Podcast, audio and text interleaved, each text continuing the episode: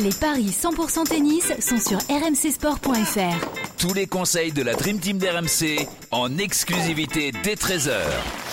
Salut à tous les paris tennis. Aujourd'hui, évidemment, on attend avec impatience l'Open d'Australie qui sera à suivre la semaine prochaine. On continue de parier sur le tournoi d'Auckland. On va s'intéresser notamment au match entre Constant Lestienne et Grégoire Barrère. Et puis on parlera justement des qualifs de l'Open d'Australie avec les matchs d'Enzo Cuoco et d'Hugo Gaston. Christophe Payet, notre expert en paris sportif, est là avec moi. Salut Christophe. Salut Benoît, bonjour à tous. Alors, Eric Salio euh, va bientôt arrêter ses vacances. Hein. C'était la trêve hivernale pour Salio. Il va évidemment filer en Australie pour suivre le premier grand chelem de l'année, Christophe. Nous, on fait les paris sur Auckland et sur l'Open d'Australie, sur les qualifs. On va peut-être démarrer par Auckland et ce duel cent pour cent français entre Lestienne et, et Barrère. Oui, effectivement, un, un duel euh, cent pour cent français, très très équilibré sur euh, le papier. un virgule quatre-vingt-huit, la victoire de Constant Lestienne. un virgule quatre-vingts, la victoire de Grégoire Barrère. cinq à trois pour Lestienne dans les confrontations, tous en challenger.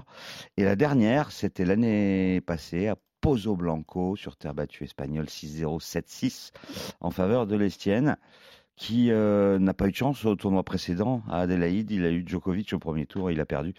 Et il s'est qualifié au premier tour ici à Auckland face à... à Cachín ou Cachin, euh, il est argentin, j'ai un doute, a priori ça devrait être Cachín. Euh, Grégoire Barrère, lui, sort des qualifications euh, à Auckland avec des victoires contre Coria, Lazarov et surtout Isner au premier tour, belle perf pour le français qui avait gagné euh, le tournoi de Brest et le tournoi d'Orléans, Benoît. Ah oui. Ça, c'est beau. Alors Sur que le Lestienne, lui, avait remporté le tournoi de Vancouver. Donc, deux joueurs qui, sont, euh, qui ont été très, très brillants euh, sur le circuit des Challengers en fin de saison dernière, avec des, des finales, une finale à Ségovie et puis même une demi-finale sur le grand circuit pour Lestienne à, à Tel Aviv. Donc, très compliqué à pronostiquer. Euh, mais je donnerai un avantage à Constant Lestienne. Ah ouais. Que j'ai trouvé euh, très bon sur les trois quatre derniers mois, et notamment l'été dernier, où il avait vraiment enchaîné énormément de victoires. Euh, ouais, petit avantage à Lestienne, et en plus, il mène cinq trois dans les confrontations, donc ça me conforte dans mon opinion. Ok. Toi, t'en penses quoi ? Bah, moi, je partirais plutôt sur Barrère, mais d'un point de vue forme du moment, trois victoires consécutives, il a quand même battu John Isner. Hein, oui, c'est, c'est vrai. Euh, deux sept à un, c'est... auparavant, il a battu Coria, donc je partirais plutôt sur, sur Barrère, mais ça prouve que c'est un match équilibré, hein, du coup. Oui, oui, tout à fait. Donc, euh, Lestienne pour toi et Barrère pour moi. L'autre match d'Auckland, il va opposer Jenson Brooksby à Diego Schwartzman, deux joueurs qu'on connaît plus, plus habitués au, au circuit A T P. Est-ce que là, le match est équilibré sur le papier, Christophe ? Oui, euh, c'est plus déséquilibré, pardon. Ah, plus déséquilibré. un virgule cinquante-quatre la victoire de Brooksby, l'américain, ouais. sur, euh, sur ciment.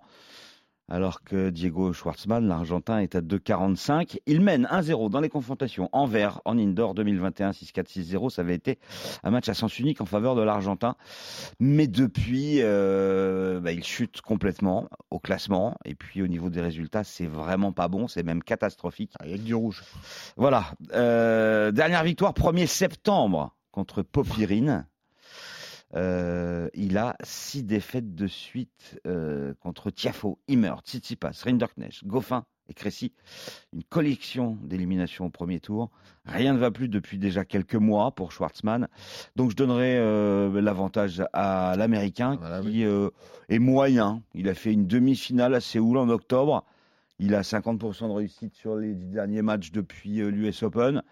Mais un Américain sur ciment euh, doit pouvoir s'imposer contre un Diego Schwartzman à la dérive. Il n'y est plus. Hein. Schwartzman, c'est impressionnant. Euh, victoire de Brooksby. Match de base, là, peut-être d'ailleurs, hein, cinquante-deux. Oui. Match accumulé avec d'autres. Quoi. Euh, victoire de, de l'Américain, donc face à, à l'Argentin. On voulait parler des qualifs de l'Open d'Australie parce qu'elle concerne quelques joueurs français. À commencer par Hugo Gaston, peut-être, Christophe, opposé à Alexandre Müller, que je ne connais pas. Euh, qui est na- quelle nationalité d'ailleurs ? Il est français ? Eh ben, il est français. Eh ben, voilà. Duel franco-français.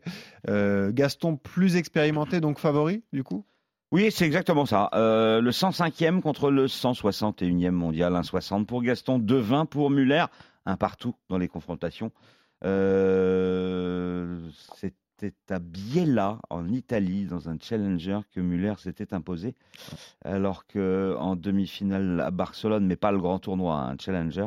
Un résultat très étonnant. Euh, en faveur de Gaston. six deux, zéro six, six zéro. Un match féminin. Ah, d'accord. Ouais. euh, les deux joueurs sont sur une série euh, intéressante. soixante-dix pour cent de victoire pour euh, les deux. Euh, Gaston a remporté le challenger de Roanne le treize novembre. Euh, sinon, que dire que Müller a perdu en huitième de finale à Canberra cette année euh, face à Struff, alors que Gaston, lui, avait chuté au deuxième tour déjà à Canberra. Mais je jouerai Gaston parce qu'effectivement, tu l'as dit, beaucoup plus d'expérience. Bah oui, pour oui. Hugo, qui euh, a déjà atteint huitième de finale de Grand Chelem. Mmh. Donc, euh, c'est... Euh... Puis en plus, il a l'habitude vraiment des qualifications de ces grands tournois, euh, plus qu'Alexandre Müller. Donc oui, je ferai confiance à Gaston qui pourrait l'embrouiller. Et puis en plus, bah, lors des premiers tours des qualifs, il s'est baladé contre Gerasimov six un, six un. Ah ouais, et ouais, c'est encourageant pour Hugo Gaston. Ah oui. J'espère pour lui qu'il atteindra. Euh, Qu'est-ce le qu'il a dû en faire des amortis contre Gerasimov. Ouais, c'est sûr.